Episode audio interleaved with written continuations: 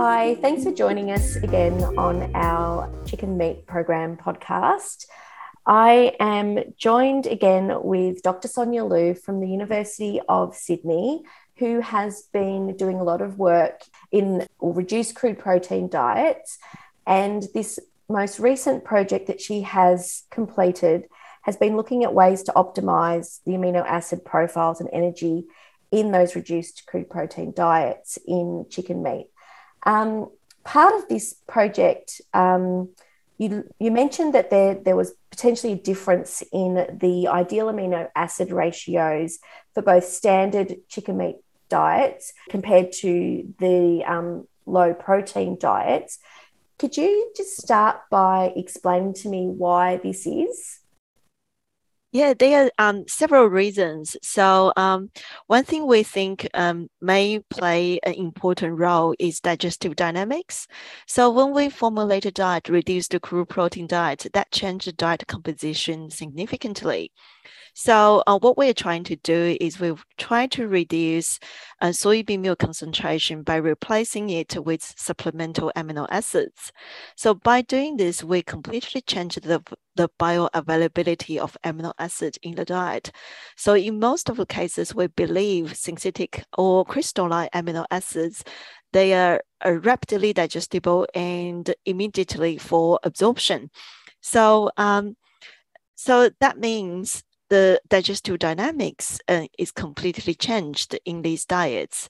Uh, and also we see a significant increase of the grain level in these diet as a consequence, a sort of combined effect of this the cost feed formulation and also the effort trying to reduce crude protein in the diet. So in this, and we increase the starch content in the diet. Um, so that may change the starch protein digestive dynamics and uh, glucose and amino acid absorption. And that may change um, the the way diet works in broiler chickens. Another interesting thing is lots of uh, lots of ideal amino acid ratios actually developed overseas in corn-based diet. Mm, and in Australia, we use wheat-based diet. And the challenge to reduce crude protein in wheat-based diet is even more uh, than it's greater is greater than corn-based diet. The reason for that is um, corn inherently contain less crude protein level uh, itself. Therefore, when we formulate diet containing the same the same protein level. Uh, so a corn-based diet would contain more uh, soybean meal and a wheat-based diet would contain less soybean meal. So uh, when we reduce crude protein level in wheat-based diet, so that situation will, that difference will become even more obvious. Therefore, we think there is possibility the ideal amino acid ratios generated in corn-based diet may not be uh, optimal for wheat-based diet. That makes a lot of sense the way that you very you just described it, Sonia. Thank you for for for explaining that so concisely. Um, so I wanted to get an idea too of what different trials you ran to work this out. Yeah, um, we conducted three studies. So the first one, what we did is we compared uh, three sets of ideal amino acid ratios in conventional or reduced crude protein diets. Um, and also what we found is that there were their interactions of what what's the best amino acid ratios in different diets. So some um, some amino acid ratio is good for conventional diet and some is um, is good for reduced crude protein diet. That sort of emphasized or confirmed our hypothesis. And the the, the way the diet composition uh, changed a lot in conventional and reduced crude protein diet. Therefore, the amino acid requirement in this experiment expressed as amino acid ratios may change as well. Then uh, subsequently, uh, we conducted two more studies and just to to test supplementation of arginine and supplementation of phenylalanine and tyrosine, which are the amino acid we, we try to compare different ideal amino acid ratios and where is the biggest um, difference. And this is where we saw difference. So we sort of want to test um, supplementing these amino acids. Will that make make change in reduced crude protein diet. We also test sorghum as well because sorghum is another um, primary feed grain we use in Australia. So we test the sorghum-based diet. And we also test um, whether it's possible to reduce energy density in reduced crude protein diet without compromising growth performance. Um, because we, uh, energy is another expensive um, nutrients or component in the diet. Thank you, Sonia. I'm glad that you mentioned that you also uh, looked at sorghum as well, because that was another question that I was going to have. Um, yeah, there are definitely those two different grains that are used in in our meat chicken diets uh, just because of availability. So, just in regards to the results that you got for this, would you be able to give us an indication of what you found? Yeah, yeah. So um, that's quite interesting in terms of wheat and sorghum comparison, because in conventional diet, I think people's view, the conventional view is uh, sorghum-based diet would generate suboptimum performance in comparison to wheat or corn-based diet.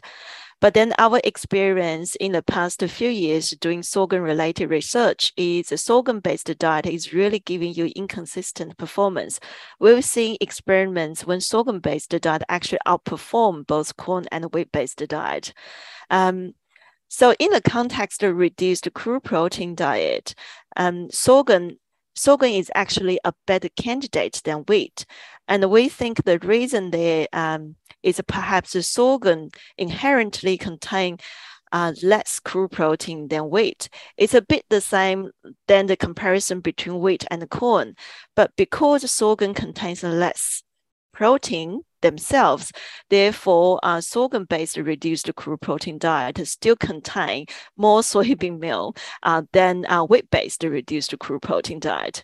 Therefore, um, when we compare performance and the sorghum-based reduced crude protein diet would give us a better performance. Um, so then that would give us interesting implications say every time when we actually deal with a feed grain contain higher protein level, which we did see a lot in the past few seasons. Um, and then the crude protein level in our feed grains just keep increasing.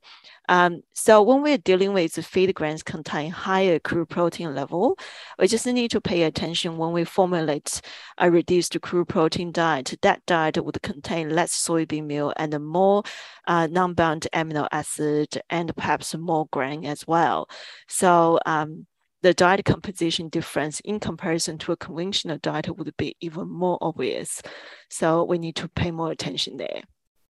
Thank you so much for explaining that, Sonia. Um, so you did sort of touch on some of those implications then, but I was wondering if there's any other overarching uh, final comments or implications that you might like to share with everyone regarding your uh, your project, your studies that you did in this area.